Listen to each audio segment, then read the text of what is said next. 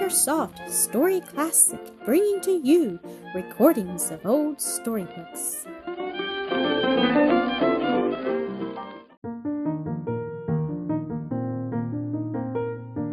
Chapter 10 of Joel, a Boy of Galilee. Recording by Esther and Simonides. Abigail sat just inside the door, turning the noisy hand mill that ground out the next day's supply of flour. The rough millstones grated so harshly on each other that she did not hear the steps coming up the path. A shadow falling across the doorway made her look up. You are home early, my Phineas, she said with a smile. Well, I shall soon have your supper ready. Joel has gone to the market for some honey, and Nay, I have little wish to eat, he interrupted, but I have much to say to you. Come, the work can wait. Abigail put the mill aside and brushing the flour from her hands, sat down on the step beside him, wondering much at his troubled face. He plunged into his subject abruptly. The Master is soon going away, he said, that those in the uttermost parts of Galilee may be taught of him. And he would fain have others besides the twelve he has chosen to go with him on his journey. And you wish to go too? she questioned as he paused. Yes! How can I do otherwise? And yet how can I leave you and the little ones alone in these troubled times? You cannot think how great the danger is. Remember how many horrors we have lately heard. The whole country is a smoldering volcano, ready to burst into an eruption at any moment. A leader has only to arise, and all Israel will take up arms against the powers that trample us underfoot. Is not this prophet Jesus he who is to save Israel? asked Abigail. Is he not even now making ready to establish his kingdom? I do not understand him at all, said Phineas sadly. He does talk of a kingdom in which we are all to have a part, but he never seems to be working to establish it. He spends all his time in healing diseases and forgiving penitent sinners and telling us to love our neighbors. Then again, why should he go down to the beach and choose for his confidential friends just simple fishermen?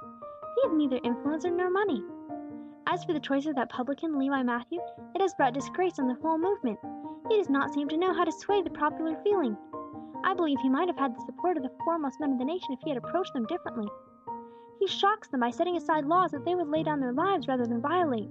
He associates with those they consider unclean, and all his miracles cannot make them forget how boldly he has rebuked them for hypocrisy and unrighteousness.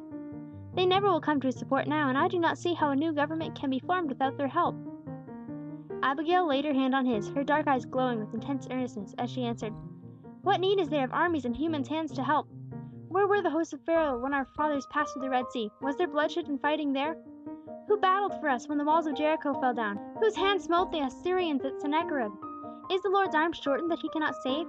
Why may not his prophet speak peace to Jerusalem as easily as he did the other night to the stormy sea?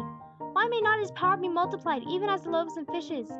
Why may not the signs and backslidings of the people be healed as well as Joel's lameness, or the glory of the nation be quickened into a new life as speedily as he raised the daughter of Jairus? Isaiah called him the Prince of Peace. What are all these lessons, if not to teach us that the purposes of God do not depend on human hands to work out their fulfillment? Her low voice thrilled him with its inspiring questions, and he looked down into her rapt face with a feeling of awe. Abigail, he said softly, my source of joy, you are rightly named. You have led me out of the doubts that have been my daily torment. I see now why he never incites us to rebel against the yoke of Caesar. In the fullness of time, he will free us with a breath. How strange it should have fallen to my lot to have been his playmate and companion. My wonder is not that he is the Messiah, but that I should have called him friend after all these years, unknowing. How long do you expect to be away? she asked, after a pause, suddenly returning to the first subject. Several months, perhaps. There is no telling what insurrections and riots may arise, all through this part of the country. Since the murder of John the Baptist, Herod has come back to his court in Tiberias. I dislike to leave you here alone. Abigail, too, looked grave, and neither spoke for a little while. I haven't! she exclaimed at length, with a pleased light in her eyes. I have often wished I could make a long visit in the home of my girlhood.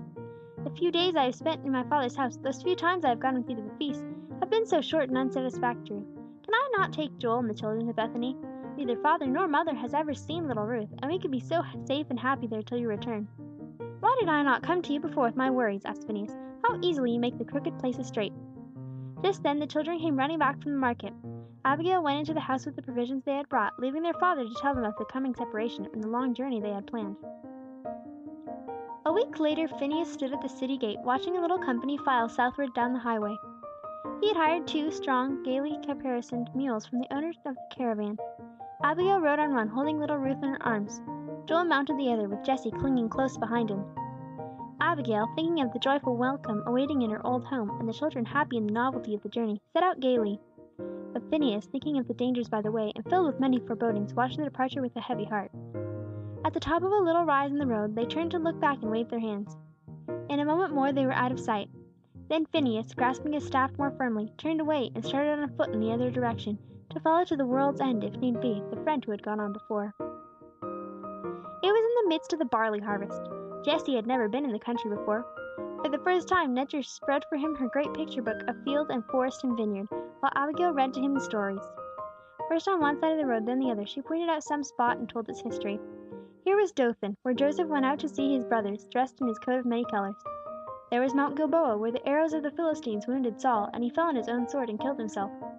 Shiloh, where Hannah brought little Samuel to give him to the Lord, for the prophet Eli, so old that his eyes were too dim to see, sat by the gate waiting for news from the army, and when word was brought that his two sons were dead, and the Ark of the Covenant taken, here it was that he fell backward from his seat, and his neck was broken.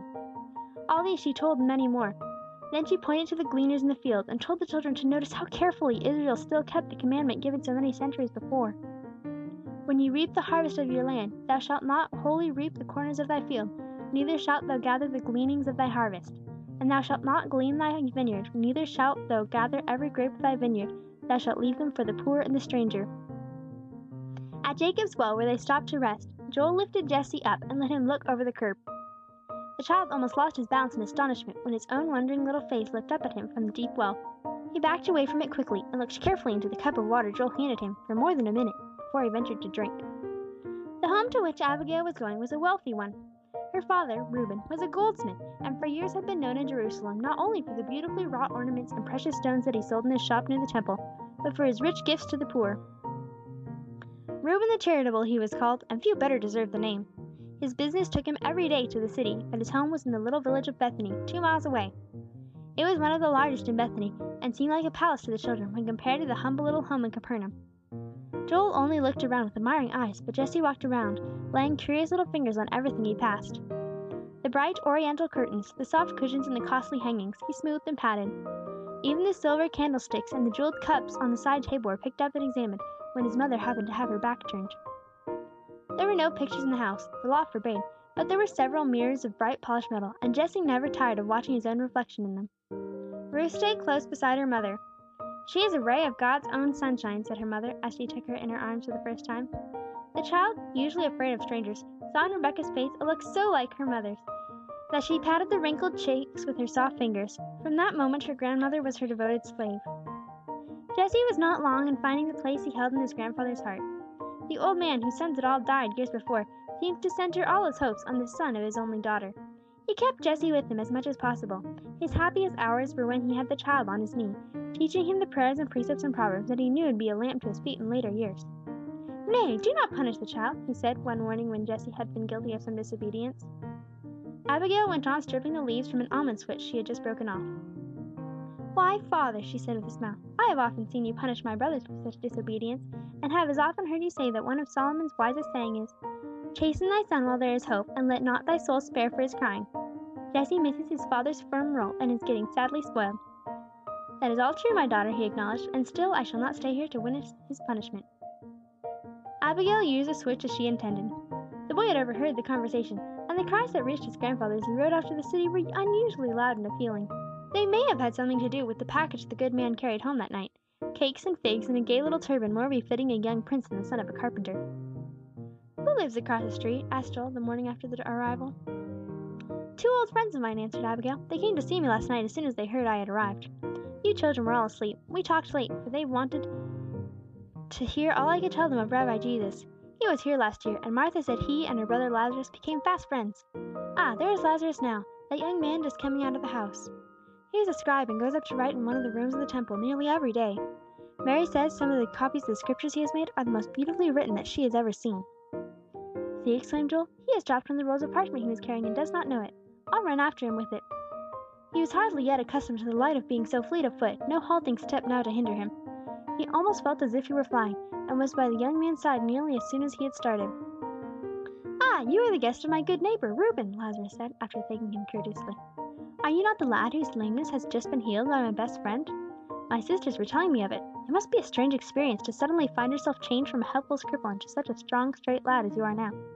How did it make you feel? Oh, I can never begin to tell you, Rabbi Lazarus, answered Joel.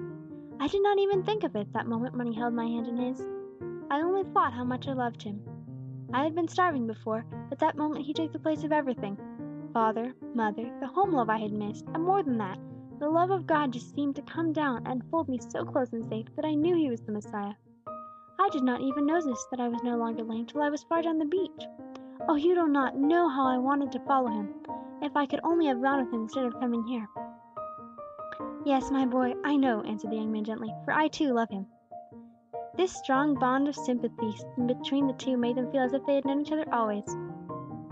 Come walk with me a little way, said Lazarus. I am going up to Jerusalem to the temple. Or rather, would you like, like to come all the way? I have only to carry one of these rolls to the priests, and then I will be at liberty to show you some of the strange sights in the city. Joel ran back for permission. Only stopping to wind his white linen turban around his head, he soon regained his new-found friend. His recollection of Jerusalem was a very dim, confused one. Time and time again he had heard pilgrims returning from the feast trying to describe their feelings when they had come in sight of the holy city. Now as they turned with the road, the view that rose before him made him feel how tame their descriptions had been. The morning sun shone down on the white marble walls of the temple and the gold that glittered on the courts as they rose one above the other. Tower and turret and pinnacle shot back a dazzling light. It did not seem possible to Joel that human hands could have wrought such magnificence. He caught his breath and uttered an exclamation of astonishment. Lazarus smiled at his pleasure. Come, he said, it is still more beautiful inside. They went very slowly through Solomon's porch, for everyone seemed to know the young man, and many stopped to speak to him. Then they crossed the court of the Gentiles. It seemed like a marketplace, for cages of doves were kept there for sale, and lambs, calves, and oxen bleated and lowed in their stalls, till Joel could scarcely hear what his friend was saying, as they pushed their way through the crowd and stood before the gate beautiful that led into the court of the women. Here Lazarus left Joel for a few moments, while he went to give the rolls to the priest for whom he had copied them. Joel looked around; then for the first time since his healing, he wondered if it would be possible for him to ever take his place among the Levites, or to become a priest as he had been destined. While he wondered, Lazarus came back and led him into the next court. Here he could look up and see the holy place, over which was trained a golden vine, with clusters of grapes as large as a man's body, all of purest gold.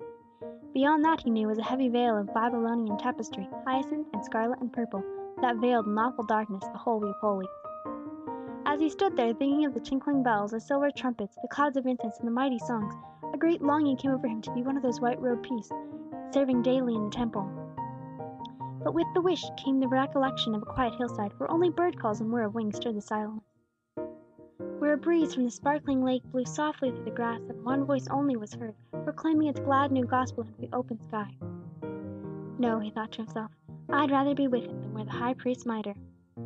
It was almost sundown when they found themselves on the road homeward. They had visited place after place of interest. Lazarus found the boy an entertaining companion, and the friendship begun that day grew deep and lasting. End of chapter 10.